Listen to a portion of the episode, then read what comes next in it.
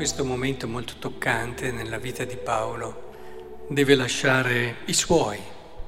Eh, mi viene da dire i suoi perché si sente tutto l'affetto, tutto quel senso anche di paternità, quel senso di desiderio di bene che ha per tutte queste persone, che le sente come qualcosa di suo, che gli appartiene nel senso più bello di comunione, di unione profonda.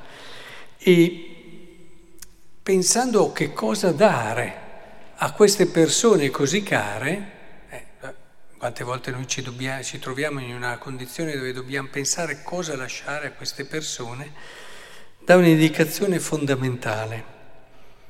Dice, e ora vi affido a Dio e alla parola della sua grazia, che ha la potenza di edificare, eccetera, e di concedere l'eredità.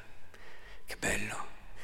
Vi affido alla parola della sua grazia, cioè la parola che ci porta la sua grazia, il suo favore, il suo amore, che ci conferma nel suo amore.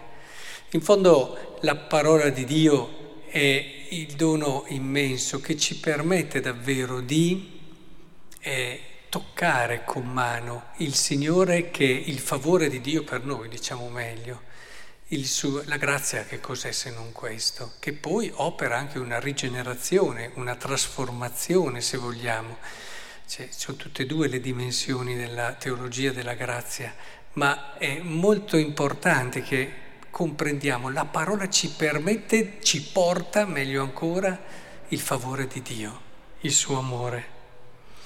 E non ho desiderato né argento né oro, e dopo un po' di anni ti rendi conto che davvero queste cose contano poco, ma proprio poco. E invece voi sapete che eh, alle necessità mie di quelli che erano con me ho provveduto con queste mie mani. E in tutto questo, lavorando così, ho, ho detto che i deboli, come dire, si devono si devono soccorrere, lavorando così.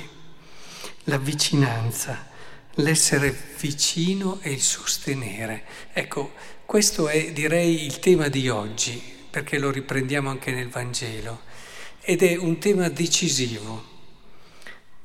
Vabbè, dopo se ne va, eh, tutti piangono.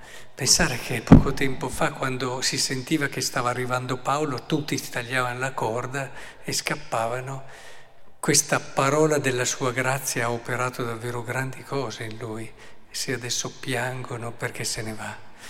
Ma come dicevo, lui ci introduce un po' dicendo dobbiamo soccorrere, soprattutto i più deboli, e, al tema che è proprio del Vangelo e che vorrei che fosse il tema di oggi. Da una parte Gesù è la meravigliosa preghiera sacerdotale che Gesù fa, eh, dove si rivolge al padre e chiede anche al padre, oltre che a parlare a lui della loro relazione stupenda e meravigliosa, di proteggere, di custodire i suoi. E dice sempre così, Padre Santo, custodisci nel tuo nome quello che mi hai dato, perché siano una cosa sola come noi. Quindi, qui si dice già tutto quello che poi si dice in tutto il resto. È fondamentale questo tema del custodire. La parola che ci viene donata ci custodisce. Noi vivendo la comunione, perché siano uno, dice Gesù, e la comunione vera è quella che ci porta a custodirci gli uni con gli altri. È interessantissimo perché si dice, io non li tolgo dal mondo. Interessante, no? Non li tolgo dal mondo. Io non sono del mondo ma non li tolgo dal mondo. E però chiedo che tu li custodisca dal maligno. Essi non sono del mondo come io non sono del mondo, consacrali nella verità.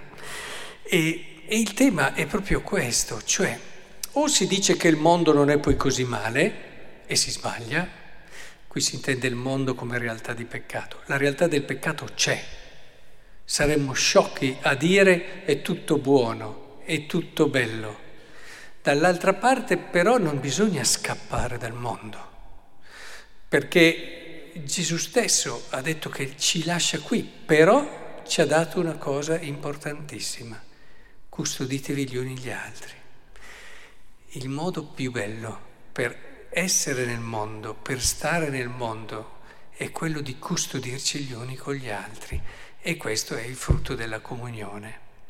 Quindi è questo quello che vi vorrei lasciare. Il Signore ci dice che abbiamo la responsabilità del nostro fratello, ce lo dice chiaro. Quando uno ha la responsabilità sa che eh, non è che dice eh, tu hai sbagliato e ti giudico. Quando hai la responsabilità tu gli sei vicino, lo aiuti, fai di tutto e se non puoi preghi per lui e se non basta la preghiera ti sacrifichi per lui e offri per lui. E, questo è il custodirci che il Signore ci ha dato. Ci ha lasciato nel mondo perché siamo nel mondo un segno, un seme che è fecondo, ma ci ha detto custoditevi gli uni con gli altri e ci ha messo sotto quella che è la protezione, la custodia fondamentale del Padre. Quindi un po' per ri- riassumere le idee di oggi eh, in una unica idea fondamentale, io direi che dobbiamo vedere la parola come la parola della grazia di Dio. Sappiatela amare la parola di Dio e sappiatela accogliere come Dio che vi viene incontro col suo favore e col desiderio di custodirvi. Quando si è vicini alla parola di Dio, quando davvero ci si apre alla parola, non si deve temere, come dell'Eucaristia del resto. E dall'altra parte perché questo custodire di Dio sia sempre più incarnato e concreto, il Signore ci ha chiesto di custodirci gli uni con gli altri.